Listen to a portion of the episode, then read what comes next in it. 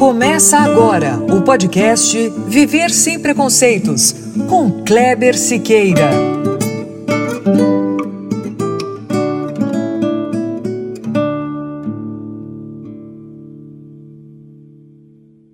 Muito bom, é isso mesmo. Começando agora o nosso podcast, episódio 10. E pensar em que quando eu comecei a gravar os podcasts, eu achava que o episódio 10 era algo que estava tão longe e, na verdade, estava logo ali. Aliás, um ali também conhecido como hoje. Que beleza! Mas vamos lá. Para abrir esse programa tão especial para mim, deixa eu fazer uma proposta para vocês. Você considera importante falar de preconceito? Acha que nós devemos continuar vindo aqui toda semana discutindo os motivos que levam às discriminações e assim tentar encontrar meios que diminuam os preconceitos?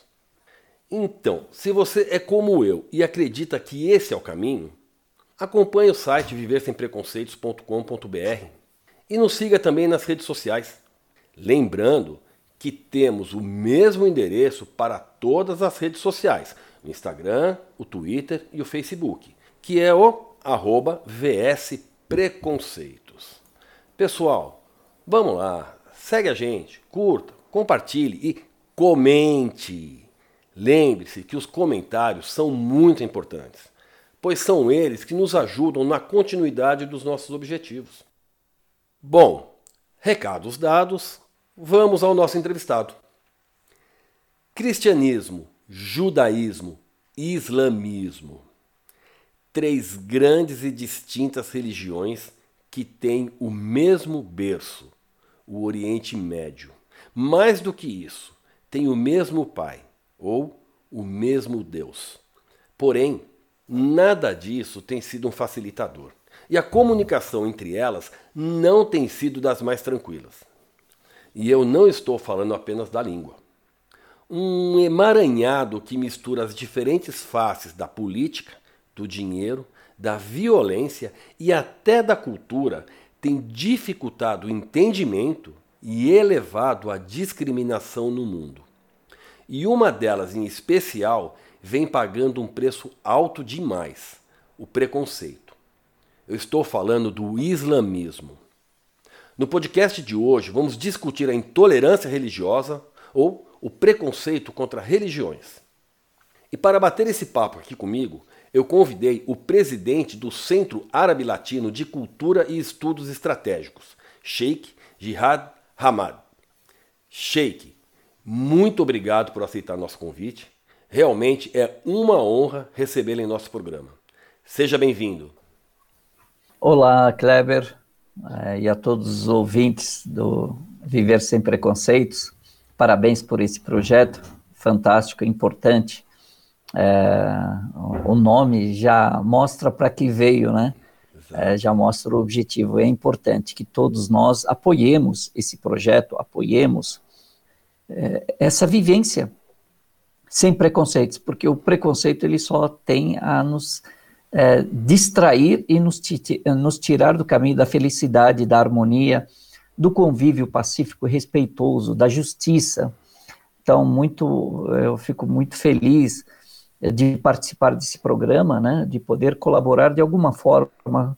E parabéns aí novamente, Kleber, e aos seus ouvintes. Obrigado pelo convite, né, e como você bem disse, temos um caminho a percorrer aí para combater a intolerância, combater o preconceito, combater o desconhecimento. Eu sou o Sheikh Jihad Hamad, sou natural da Síria e sou naturalizado brasileiro. E eu costumo dizer que eu sou mais brasileiro que muitos brasileiros, porque eu escolhi ser brasileiro, né? Exato. Eu amo esse país, amo esse povo. E acredito que o Brasil, apesar de todos os casos de preconceito, é uma sociedade respeitosa, ainda há um convívio muito bom entre os diversos adeptos das religiões, eu sou natural da Síria, né? Vim para o Brasil pequeno, depois eu fui estudar na Arábia Saudita, jurisprudência islâmica, teologia islâmica, e depois voltei para o Brasil, me estabeleci aqui no Brasil, por amar mesmo. Minha família morava aqui, estava estabelecida aqui no Brasil, então depois de formado me voltei para o Brasil e acabei me formando aqui em ciências sociais, história, tenho mestrado, fiz alguns cursos, então, e hoje a gente representa a comunidade islâmica aqui no Brasil. Também sou presidente do ICP, Instituto Cinco Pilares, que é um braço de ajuda humanitária para ajudar, colaborar com a sociedade, colaborar com os nossos irmãos menos favorecidos, que não têm condições de se sustentarem. Então a gente tenta colaborar junto com a sociedade, somos mais uma célula saudável, tentamos ser uma célula saudável nessa sociedade, né, para que possamos dar mais condições, ter mais justiça, mais harmonia, mais amor, mais Deus no nosso dia a dia. Legal, Sheikh, legal. Sheikh, o senhor estava falando que o senhor representa algumas entidades, né? E qual é o tamanho hoje da comunidade islâmica no Brasil? A comunidade islâmica no mundo é de 1 bilhão e 700 milhões de muçulmanos. No Brasil, é aproximadamente 1 milhão e 200 mil, 1 milhão e 200 mil muçulmanos, espalhados pelo Brasil todo, espalhados por todos os estados, né? E a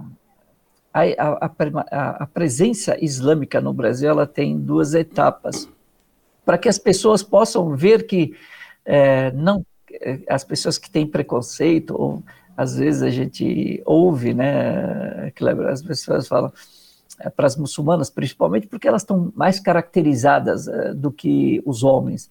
Então elas usam o véu, então identifica-se melhor. Mais fácil, né, visualmente. Bem mais fácil que elas são muçulmanas. Então vem algumas pessoas, às vezes com pouca cultura, né, fala, volta para o teu país.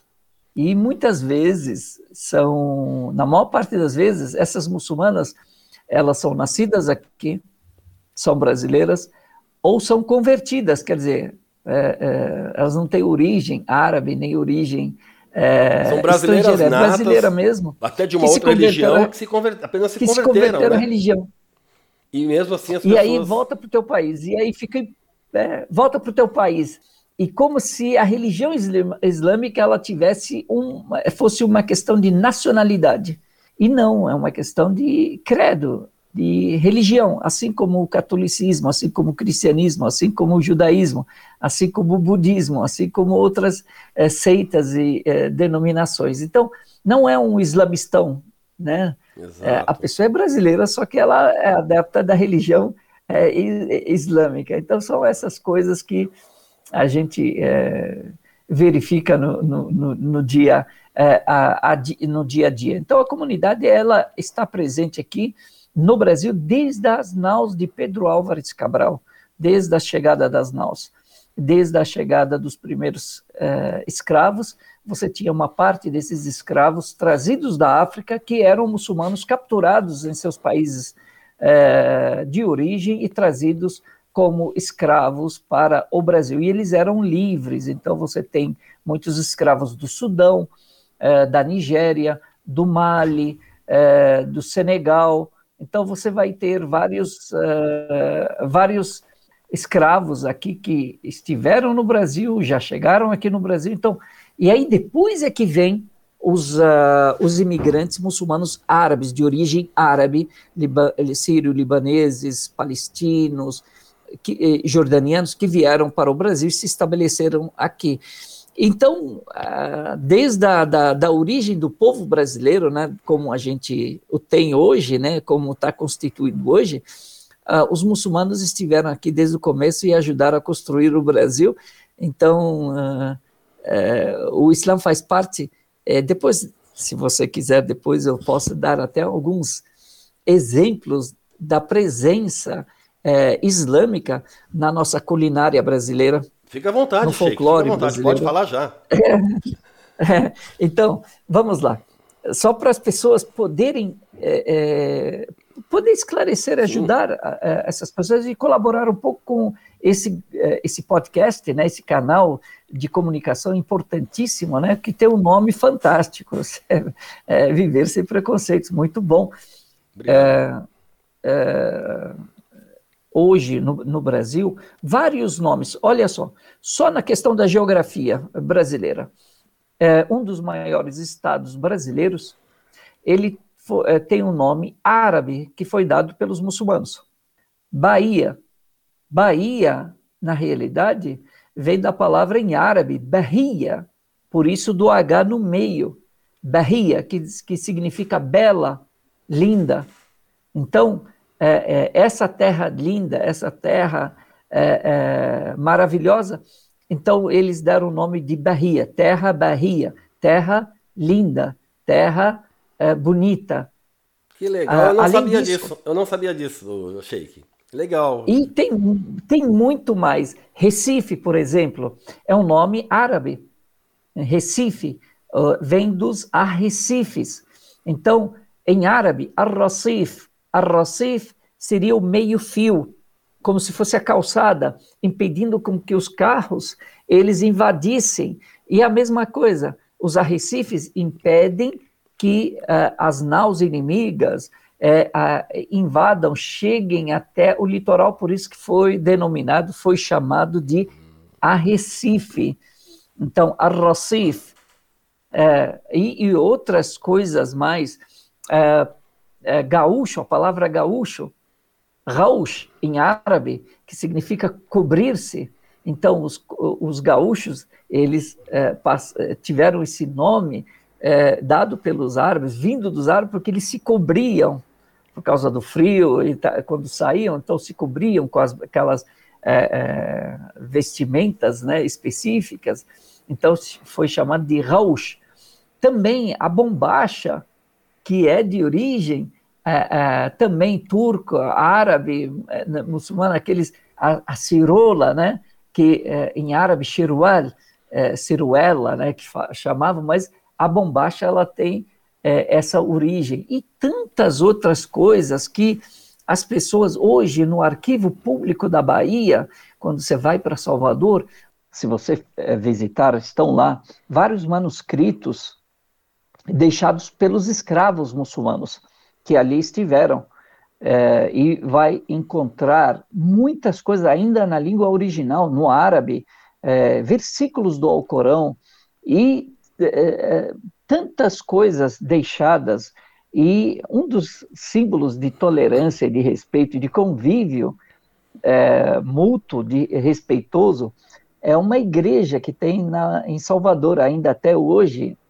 e é um dos pontos turísticos, que é a Igreja da Lapinha. Quando você visita, por fora é uma igreja.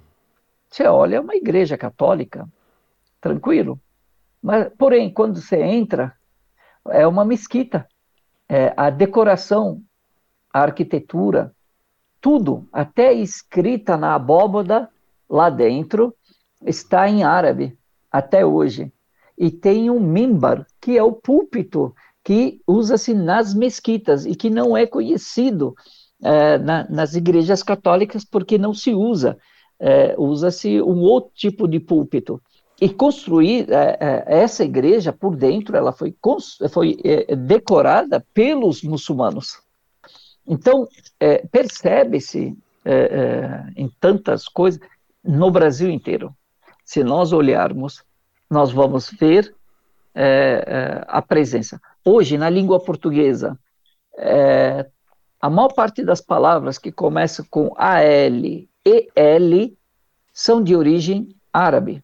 Alfaiate, alface, alcachofra, muitas são centenas e milhares de palavras que têm origem árabe. Açúcar, né? Inúmeras coisas, e hoje no Brasil as pessoas muitas vezes não conhecem, né? Não conhecem, não é ensinado muito nos livros didáticos brasileiros, no currículo oficial brasileiro, e isso quem perde são as pessoas, é o povo brasileiro, porque essa é uma das riquezas da sociedade brasileira, isso faz parte da história do Brasil. E os árabes, muitas pessoas não sabem disso. Os árabes, os muçulmanos, a segunda leva de imigrantes muçulmanos ao Brasil, ela veio por convite de Dom Pedro II, que visitou por duas vezes os países árabes, os países islâmicos, e convidou as pessoas para virem para o Brasil e se estabelecerem no Brasil, porque ele via de forma estratégica que os árabes, eles eram viajantes, eles eram mercantes, mercadores, eles eram comerciantes. Então, eles fariam o quê? Esse trabalho de conectar, de interligar as diferentes regiões do Brasil e proteger dessa forma as fronteiras brasileiras. Então, o que aconteceu? Essa é uma visão estratégica que ele tinha e realmente funcionou, e por isso que você tem hoje, na cultura brasileira, você tem a figura do mascate, que era aquele vendedor ambulante que levava coxa, cobertor, tecido, levava algo e trazia das fazendas outros produtos. Então, ele interligava essas diferentes regiões e deu... Esses mascates, eles deram unidade ao Estado brasileiro, deu unidade às diversas regiões brasileiras.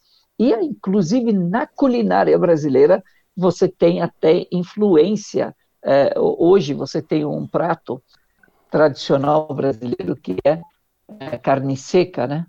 Sim, sim. Mas ela tem um outro nome também, ela tem um outro nome. Tem o nome de acharque, né? E o que é acharque na língua portuguesa? Não se tem, é o nome de um alimento, né, tradicional brasileiro. Acharque é uma palavra árabe que significa Oriente. Foi trazida pelos muçulmanos que ao virem ao Brasil, trouxeram essa técnica com eles de preparar essa... Onde é que se aprende essa técnica? Onde é que os muçulmanos aprenderam essa técnica por causa da peregrinação a Meca, quando eles faziam o sacrifício, faziam a peregrinação e depois abatiam, faziam oferendas, né, de animal de carneiro, ou camelo ou boi, e precisavam levar a carne. Então, eles preparavam essa carne, deixavam ela sob o sol, com sal, e aí tem um preparo. E trouxeram essa técnica para o Brasil. Então, e tem inúmeros exemplos, mas o que eu quero trazer aqui é que quando a pessoa tem o preconceito, é porque ela desconhece da história. Ela desconhece. E é exatamente nesse ponto que eu queria tocar. Pegando exatamente essa questão dessa cultura que ficou no Brasil, essa cultura árabe que a gente tem hoje, que o senhor acabou de descrever, com aquele outro ponto que o senhor pegou anteriormente, que foi do rapaz que falou para mim, vai embora daqui, vai embora para o teu país. Às vezes eu tenho a impressão, Sheikh, que pedir para que as pessoas respeitem a religião do outro não é suficiente. Por quê? Porque o nosso programa hoje, nós estamos falando de preconceito contra a religião. Só que nessa nossa conversa me dá a impressão que cabe também discutir a questão da xenofobia até. Porque a religião é algo intimamente ligado à cultura dos povos. E como religião é uma característica marcante na cultura de um povo, quando a gente vê um ataque, uma religião sendo atacada, ou um ataque a uma religião, me dá a impressão que também é um ataque ao povo, né?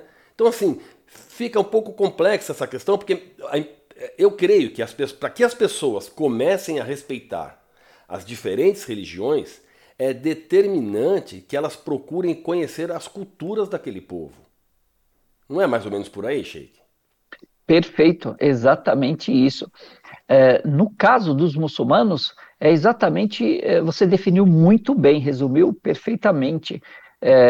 Confunde-se a etnia com o credo. Exato. Né? Então a gente não está discutindo só uma questão de preconceito contra a religião. A gente está discutindo também uma questão de xenofobia, né? Porque a gente contra o imigrante mesmo. Exatamente. Mas isso tem um porquê, Kleber. É importante que os ouvintes, né, que estão nos acompanhando saibam que o preconceito ele vem de duas formas, de duas fontes. Ou de ignorância, que é a falta de conhecimento, ou de um ódio, algo premeditado. A pessoa tem conhecimento, sabe, mas é o ódio que a conduz. Então não foge desses dois, dessas duas fontes. Ou é por desconhecimento, ou é por ódio. Ódio perfeito, premeditado e perfeito. Pronto. Eu quero ter ódio e pronto. Eu não gosto de você, eu conheço, eu sei que você é honesto, ou é eu sei que você é bonito, mas para mim você é feio. Ou é ignorância total de falta de conhecimento. No caso de um preconceito, da maior parte do preconceito na Europa é de ódio. Nos Estados Unidos tem muita questão de ignorância. Por quê? Porque, qual a diferença?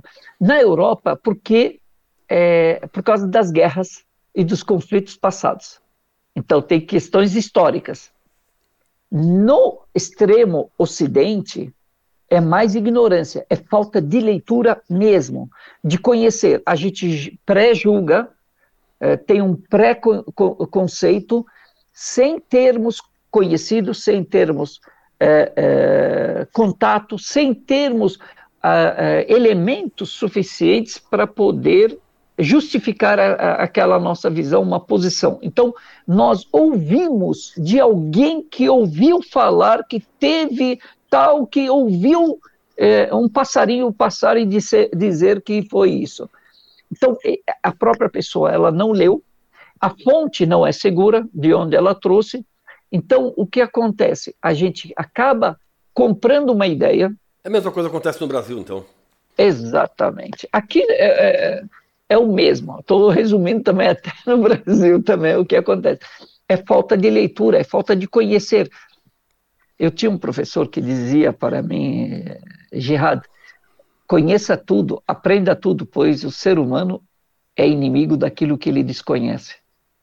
Então, se a pessoa imediatamente, se ela não conhece algo, ela cria uma inimizade, ela cria uma aversão aquilo que ela não conhece, que ela não domina, que ela não... Então, é muito mais fácil você criar o medo, criar uma inimizade e combater do que... Porque para conhecer é preciso diálogo, é preciso estudar, é preciso ler, é preciso um pouquinho de esforço, né? Um pouco de defesa também, então, as pessoas vão pelo mais fácil.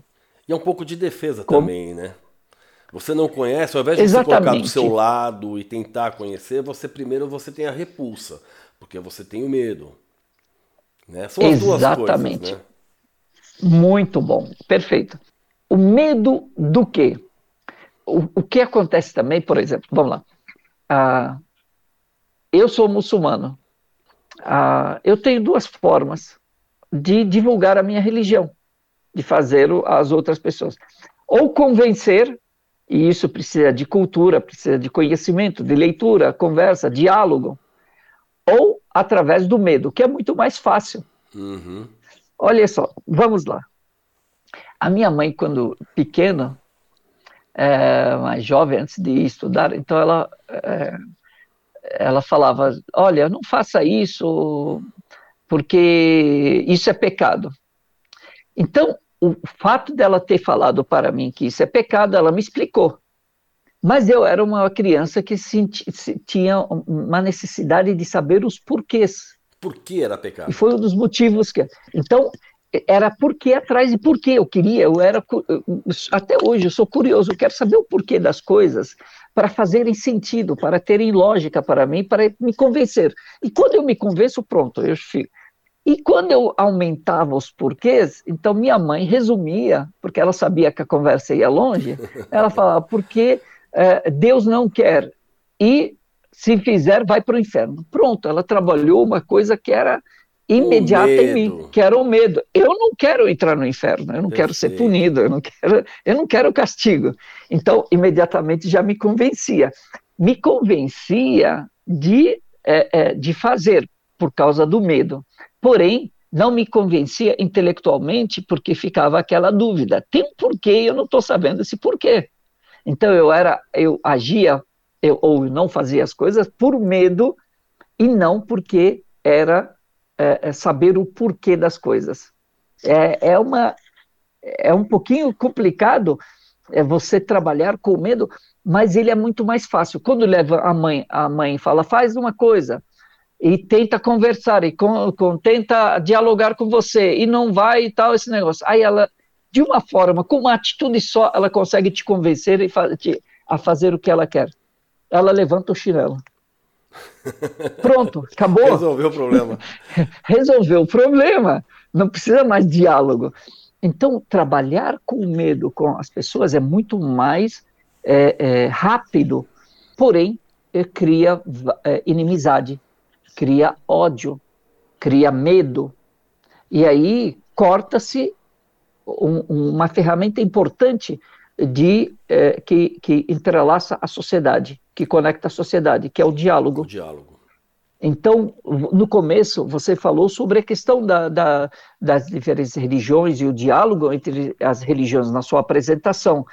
Perfeito, são religiões que falam do bem, pode ver. Falam do bem, falam de Deus, falam de justiça, valores, moral, não pregam nenhum mal, nenhum mal. Tem o mesmo berço, tem o mesmo Deus. E o que acontece? E não dialogam. As religiões dialogam. Quem não dialoga são adeptos. Os seguidores. Exatamente. E alguns seguidores. Exato. E aí nós temos que entender. E quem também não é seguidor, são os não seguidores são os piores, né? Que são aqueles que cometem o preconceito, né? A pessoa, ela não quer conhecer o outro, então é muito mais fácil você colocar o outro como seu inimigo. Trabalhar o medo. Olha, o teu inimigo, aquele lá é teu inimigo, ele vai te arrebentar. Então você cria mais fidelização através do medo, digo, mais rápido do que o convencimento, a convicção, porque a convicção leva tempo, leva conscientização, leva anos. Por isso que a educação, ela leva anos. Agora, o medo, criar o inimigo comum, é muito mais rápido. O inimigo está chegando aí um monstro que vai te engolir. Uhum. Então, eu não tenho tempo de ficar me preparando, eu tenho que me preparar imediatamente. Então, o medo, ele tem um efeito muito mais rápido, mas ele não é duradouro. Ele não é duradouro, porque implica em criar desrespeito, injustiça, agressão e infelicidade. E as pessoas trabalham a emoção, não trabalham o intelecto, não trabalham a razão. E isso nós precisamos inverter. Nós precisamos trabalhar com a conscientização.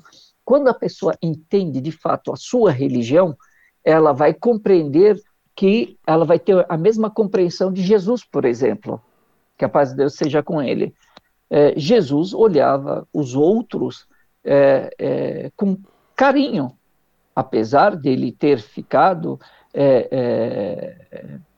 nervoso em muitos momentos, dele ter ficado decepcionado com a atitude de pessoas, de ter sido perseguido, mas ele queria o bem dessas pessoas.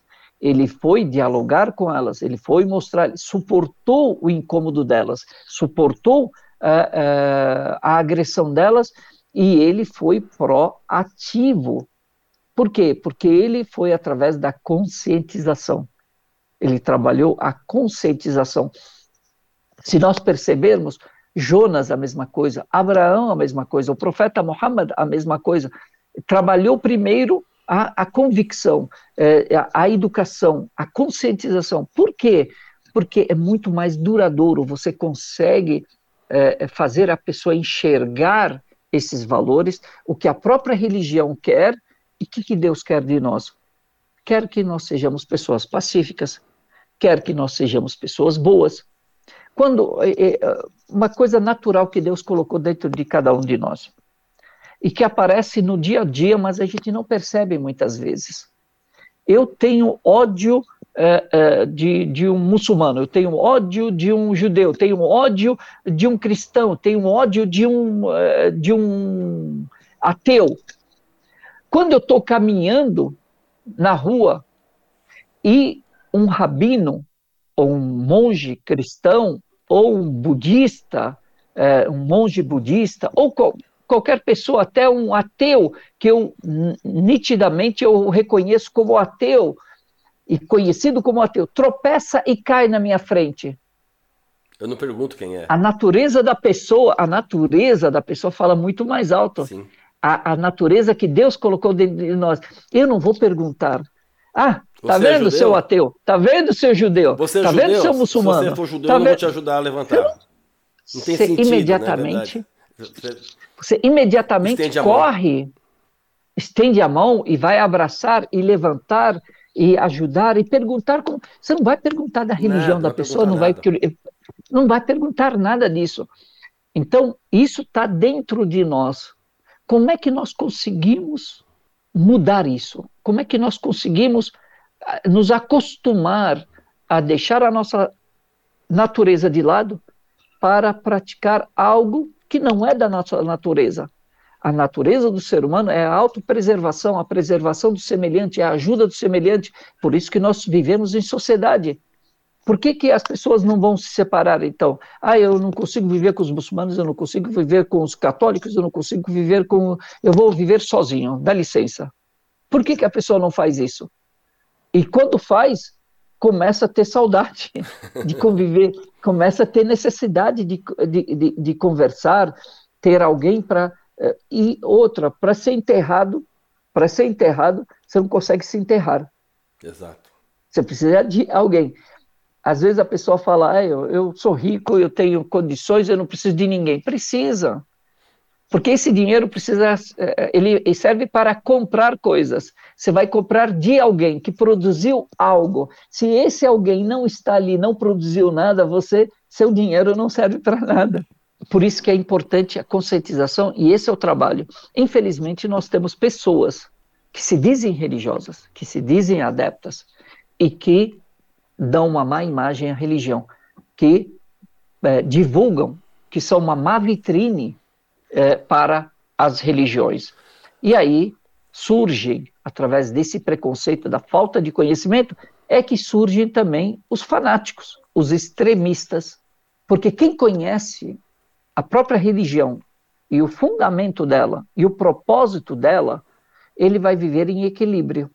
Oxê. Ele não vai ter extremos. As entidades islâmicas radicadas no Brasil ou fora dela também promovem alguma discussão sobre o preconceito? Ensinam as pessoas como se defender das ofensas e das agressões? Principalmente nesse momento em que o islamismo no mundo todo é erroneamente ou odiosamente confundido com terroristas. Essas instituições ajudam, ensinam as pessoas a se defender das ofensas, das agressões. E quando eu falo se defender, não quero dizer a questão física, mas também entender e saber lidar com aquele momento difícil. Sim, nós tivemos... a religião islâmica, ela sempre fala do diálogo, ela sempre fala que para dialogar com os demais, porque, por natureza, a religião islâmica é proselitista. Então... a pessoa pode se converter à religião islâmica, não há problema nenhum, pelo contrário. Então, um muçulmano, é um dever dele divulgar, compartilhar o que é bom, o que ele acredita ser bom com os demais. Isso é uma questão de solidariedade. Porém, de que forma? Através do diálogo, não através da agressão, não através da ofensa ao outro. Porque imagine que você tem uma loja e você quer vender o produto, você não consegue, você não vai ofender os seus clientes, você não vai ofender o outro. Não tem nexo, né? Você ofender as pessoas, ofender as pessoas que são potenciais clientes seus, não tem nexo, ou ofender o seu fornecedor, não tem nexo. Então a religião, ela fala, olha, divulgue através do bom comportamento, do diálogo a religião. E isso sempre houve dentro das mesquitas, olha, trata bem e tal. Porém, depois de 11 de setembro de 2001, tivemos que sair e tentar conversar com a sociedade. Perfeito. Através dos meios de comunicação, abrir as portas das mesquitas, e descobrimos que as pessoas tinham muito desconhecimento, e uma parte desse desconhecimento era falha nossa, porque a gente não dialogava da nossa religião. A gente estava na sociedade, porém a gente não mostrava quem éramos, a nossa religião, a nossa cultura. Então houve essa necessidade de sairmos e divulgar e nos abrir cada vez mais para a sociedade de que o que é a religião islâmica. E muitas pessoas vieram às mesquitas, conheceram as mesquitas, foi fantástico. Porém, mais tarde, as entidades precisaram de algo, porque começou com a entrada, com a divulgação, né, das redes sociais, da internet, começou a haver, sim, muitos sites, muitos perfis que, através de um desconhecimento, através do preconceito, começaram a atacar os muçulmanos e promover ódio mesmo, de ataque. Olha, inclusive uma pessoa... gravou na frente de um cemitério islâmico, falou, vamos explodir, vamos matar os muçulmanos, vamos não sei o que lá, vamos expulsar os muçulmanos do Brasil. Quer dizer, e aí percebemos que era preciso algo mais oficial, mais garantidor de defesa, né, dos muçulmanos e da comunidade islâmica e das instituições. E aí foi criada... As entidades começaram a trabalhar, certamente fizeram um belo de um trabalho, porém precisava de uma instituição, de algum órgão islâmico que fosse focado só nisso. E aí foi criada a ANAGE, que é a Associação Nacional de Juristas Islâmicos. Isso foi em que ano? Que tem o seu papel mais ou menos uns 5 anos atrás. Tá. Então... A ANAGE, Associação Nacional de Juristas Islâmicos, passou a fazer esse trabalho de conscientização e também de combate à intolerância religiosa. E a ANAGE hoje ela faz exatamente esse papel de orientar muçulmanos e não muçulmanos, e os muçulmanos como proceder em situações de discriminação, em situações de intolerância religiosa.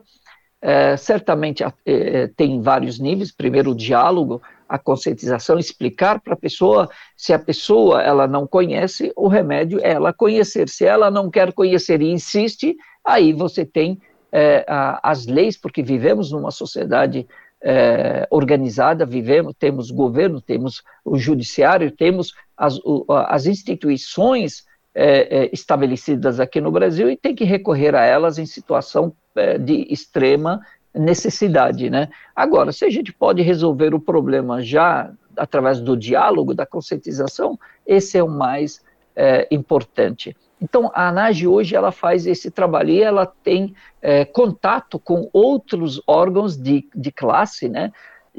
De outras religiões, de outros segmentos, para trabalharem em conjunto para combater a intolerância religiosa no Brasil e esse preconceito, mas o fundamental é a conscientização. O senhor está falando aí de entidades, mas até agora a gente não falou nem nada de questões políticas, né? Pode falar. O que eu vejo, Sheikh, é que assim, por exemplo, eu vou pegar aqui uma informação que eu tenho. Em 2019, o jornal Folha de São Paulo apontou que os casos de intolerância religiosa registrados na cidade de São Paulo entre julho e outubro de 2018, ou seja, bem no período eleitoral, elas tiveram um aumento de 171% em comparação com os 3 meses anteriores. O que me passa a impressão, Sheikh? Que não apenas falta vontade política para pautar questões que ajudem a coibir a discriminação, mas que, no fundo, o ambiente político brasileiro ele atiça ainda mais a questão. Você tem razão, sim, porque, como eu disse, a gente vai retornar à questão de que não é a religião que prega o preconceito, mas são os seguidores. São seguidores que usam a religião, porque você tem dois tipos de adeptos. Aquele adepto que se molda aos valores da religião, então é uma pessoa equilibrada, é uma pessoa de fé, é uma pessoa boa, porque as religiões pregam o bem, e aquele que molda a religião à vontade dele. E aí ele tenta justificar seus atos através da religião. Então ele tenta alcançar seus objetivos, sendo eles financeiros, sendo eles políticos, através da religião, do uso da religião. Então ele, se ele ver que usar a religião ele vai ganhar votos, ele vai usar a religião. Não apenas enaltecer a dele, mas depreciar a outra também, né? Exatamente. Então, lembra do medo que nós falamos antes, de usar medo. Olha, tá vindo um monstro aí, tá vindo um bicho-papão aí, cuidado. E tal. Então, usar a religião, moldar a religião, as suas vontades, as suas pretensões políticas ou econômicas, ou qualquer... Isso é uma grande agressão à religião. Isso é um grande pecado junto a Deus. É uma grande... É um pecado muito grande, é um pecado enorme, e isso tem... O que acontece? É que você promove na sociedade o medo, e o medo gera preconceito, que vai gerar hostilidade, porque as pessoas não são todas, nem todos sabem lidar com medo de uma forma equilibrada. Tem gente que tem um medo e ainda consegue segurar as suas, ter autocontrole. Tem pessoas que avançam, estão tão pilhadas, como dizem hoje, que a pessoa, ao ver um adversário, vai direto para as vias de fato, já agride. E aí, se você perguntar, mas você conhece essa pessoa? Não. Você sabe? Não. Por quê? Ah, porque ele é diferente de mim, porque ele é muçulmano, porque ele é assim. Não te deu motivo nenhum, na verdade. Não te deu motivo nenhum. Pelo contrário, ele te deu motivos que aproximam e não afastam. E a pessoa entendeu de forma errada, e aí ela foi pilhada. Alguém pilhou essa pessoa, alguém encheu a cabeça dessa pessoa de ódio. O crescimento... E esse método é o preconceito, é a discriminação. E o crescimento do islamismo no mundo... pode ser um motivador, não pode, Sheikh? Porque, pelo que eu tenho visto, o islamismo é a religião que mais cresce no mundo. Isso pode causar medo nos outros, né? Perfeitamente. É a segunda maior religião hoje, né? Hoje é a segunda maior religião do mundo. É uma religião que cresce, e cresce naturalmente, porque ela fala com a natureza do ser humano. Perfeito? Mas ninguém é obrigado a se tornar muçulmano. Então cai por água abaixo essa alegação de que o Islã cresceu no mundo através da espada. Estamos no Brasil e você tem um grande crescimento de muçulmanos, e não foi através da espada, não foi através do terrorismo, não foi através de nada. Nos Estados Unidos, na França, hoje você tem... milhões de muçulmanos, 2 milhões e meio de muçulmanos aproximadamente. Quer dizer, você tem uma quantidade de muçulmanos, ou mais, eu acho que mais que 2 milhões e meio de muçulmanos na França, e não foi através da espada. Então, essa alegação, ela cai por terra quando se fala, foi por conta da espada, os muçulmanos crescem. Não foi. A religião está crescendo, e é naturalmente... O que acontece com a religião islâmica? Para você ver como é a falta de conhecimento. A pessoa fala que os muçulmanos são terroristas.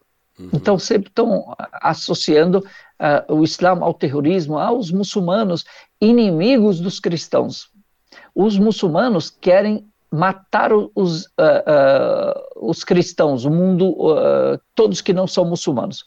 Eu estou aqui no Brasil, né? Estou aqui no Brasil e ainda não matei ninguém, né? E eu sou sheik, né? E se, imagine, você tem 1,5 bilhão de muçulmanos, por exemplo, 1,7 bilhão de muçulmanos. Imagine que eles fossem terroristas. Não teria não muçulmanos hoje. Estaríamos só conversando entre nós, muçulmanos, né? Ou falam, ou pelo menos aponte um caso de terrorismo no Brasil provocado por muçulmano. É mais do que isso. A pessoa demonstra a falta de conhecimento dela, Kleber. É uma ignorância a toda prova, né? É brincadeira isso. Quando você fala, os muçulmanos querem matar os não muçulmanos, querem um mal do Ocidente, querem acabar com o Ocidente, aí já mostrou a primeira disciplina que essa pessoa faltou, é história geral.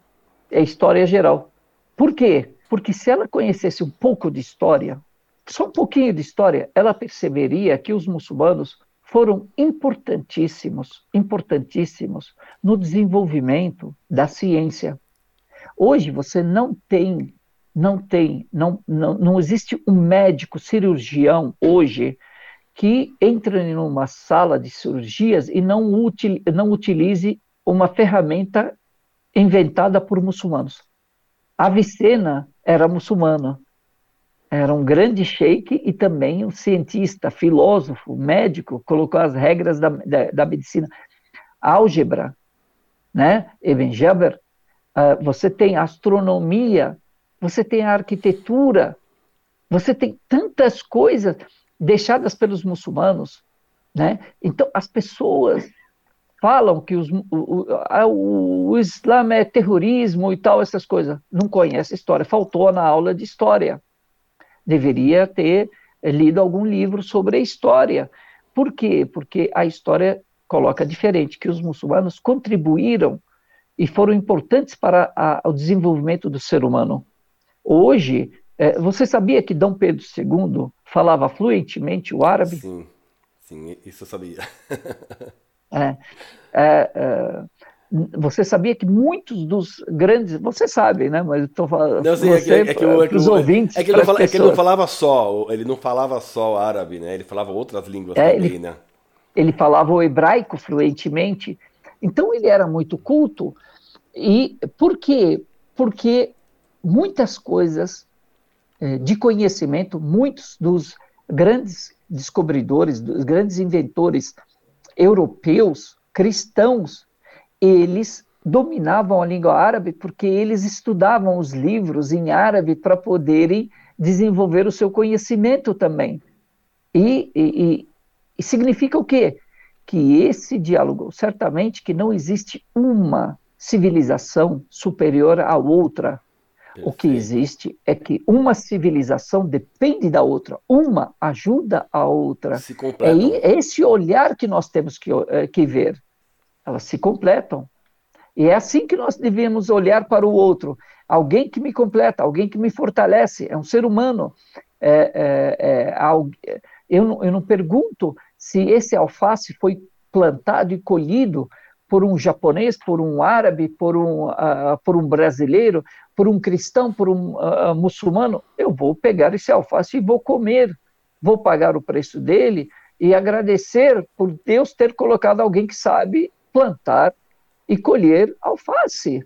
Perfeito. Então, nós conseguimos, por um lado, conviver de uma forma tranquila e, por outro lado, você tem as pessoas que não conseguem. E isso demonstra o nível de cultura das pessoas. Então, qual que é a saída? Novamente, a saída para a ignorância de falta de conhecimento é adquirir conhecimento. Não existe outra saída, outro remédio para essa doença. E combater o ódio, né?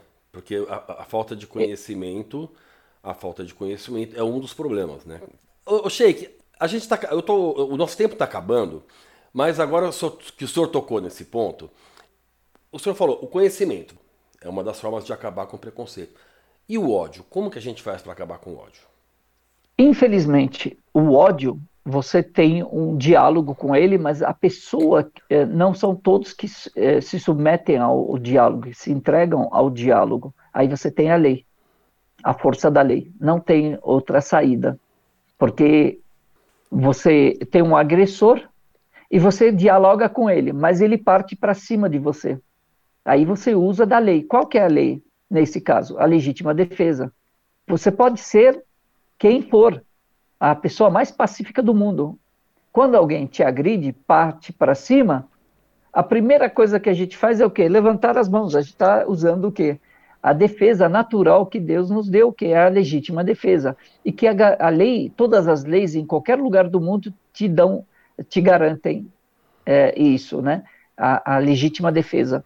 Então, eu tenho a lei, infelizmente. Se pela conscientização não foi, ela vai ter que ir por força da lei. Porque se a lei não servir, então nós teremos a violência estabelecida. Sheikh, nós temos hoje no Brasil, nós temos a data, uma data comemorativa, dia 21 de janeiro, que é o Disque 100, o Dia Nacional do Combate à Intolerância Religiosa. A intolerância religiosa. É. E nós temos também, temos o Disque 100, né, que é para denúncia de intolerância religiosa. O que o senhor acha da lei brasileira hoje com relação à intolerância religiosa? Em que pé nós estamos? A legislação, ela é muito boa. A legislação brasileira, ela é muito forte, é muito severa. O que está faltando, você está dialogando com 220 milhões de pessoas, né? São 220 milhões de pessoas. Acredito que o que está faltando não é a criação de leis, mas a aplicação cumprimento. De uma forma educativa. A aplicação dessa lei de uma forma educativa. Por quê? Você não consegue segurar por muito tempo as pessoas através da força, mas você consegue através da conscientização. Então, a força, o que que ela faz? É o medo. Ela faz temporariamente, ela segura temporariamente. Mas para ter continuação nisso, a continuidade, ela vai através da conscientização. Então, é importante, dentro das escolas, dentro do seio familiar, no trabalho, o governo, junto com a sociedade, com os órgãos, né, sociais, os templos religiosos, dialogarem, conversarem sobre isso, como cada um no seu nicho, cada um dentro do seu templo, cada um na sua área, ensinar, conversar, dialogar, conscientizar os seus para que possamos, porque quando existe uma intolerância, quando existe um ataque, todos vão perder. Não é um que perde. Atacar o cristão não tem nada a ver com isso também. Eu sou muçulmano. Eu estou permitindo amanhã que se faça isso comigo. Com certeza.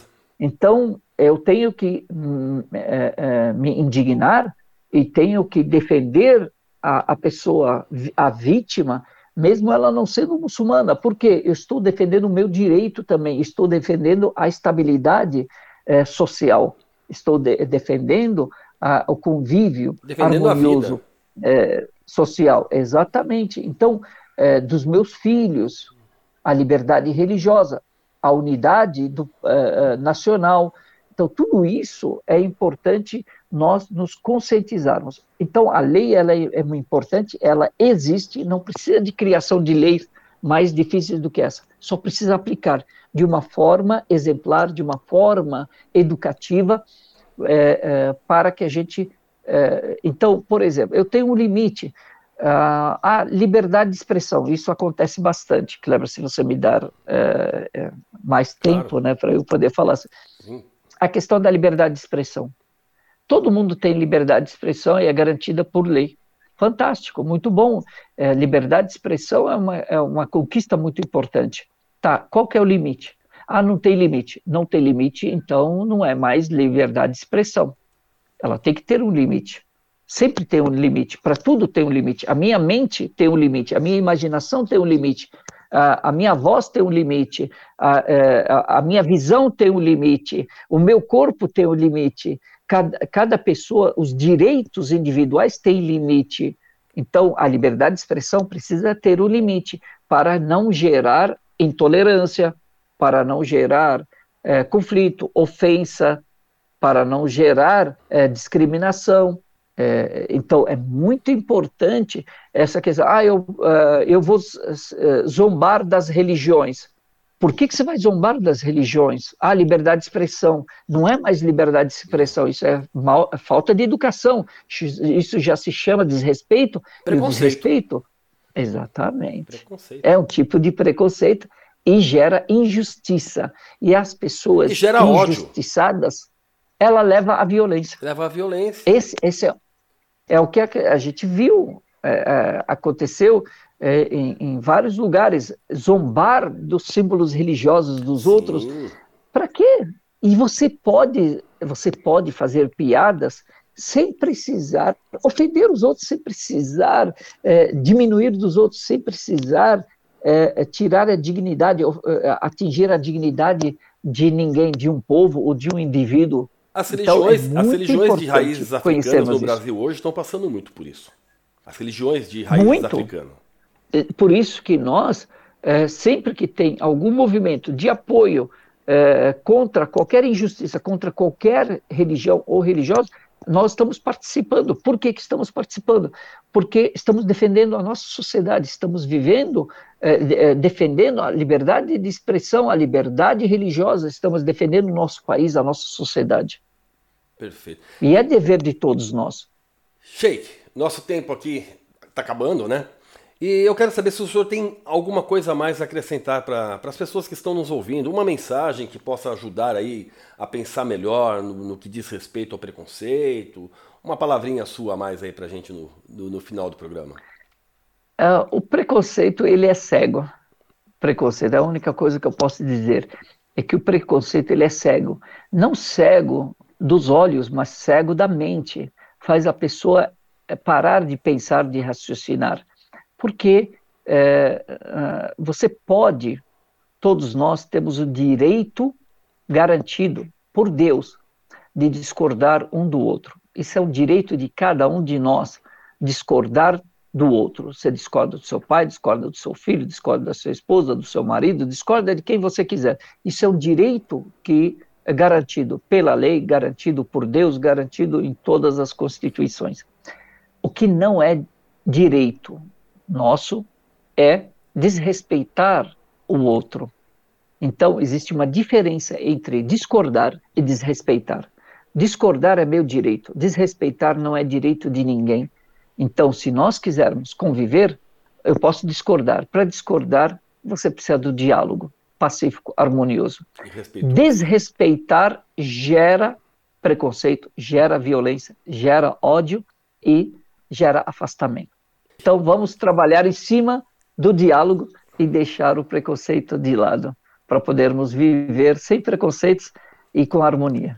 Sheikh, mais uma vez, muito obrigado por aceitar o convite para participar aqui do nosso podcast. Foi uma honra recebê-lo, Sheikh. Muito obrigado. Muito obrigado a você, Kleber, e a todos os seus ouvintes e ao canal Viver Sem Preconceitos. Até logo, Sheikh. Até. Fique com Deus, meu irmão. Amém. Deus te abençoe. Amém. E para todos vocês que nos acompanharam até aqui, muito obrigado. Espero que tenham gostado. De qualquer maneira, se você gostou ou não, vai lá nas redes sociais ou no site e deixe o seu comentário, faça sua crítica. E siga o Viver Sem Preconceitos também no Instagram. O endereço é o mesmo do Facebook e do Twitter, @VSPreconceitos. Curta, comente, compartilhe e não se esqueça da minha mensagem. Sempre que você for falar algo para alguém, pense se vai ajudar a construir. Porque se for para destruir, fique em silêncio. Bom, gente, é isso. Semana que vem, se Deus quiser, estarei aqui de novo. E mais uma vez, muito obrigado por você ter chegado até aqui comigo. Até mais.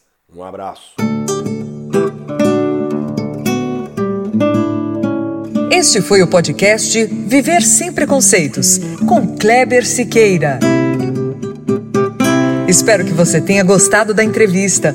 Para saber mais, acesse o nosso site www.viversempreconceitos.com.br. Lá tem notícias, textos, links para os nossos podcasts e tudo sobre preconceito. E não deixe de seguir, curtir e comentar nas nossas páginas, nas redes sociais, Facebook e Twitter. Anota aí, @VSPreconceitos. Dê seu like, compartilhe. Vamos fazer do mundo um lugar melhor para se viver. Um lugar com menos preconceitos.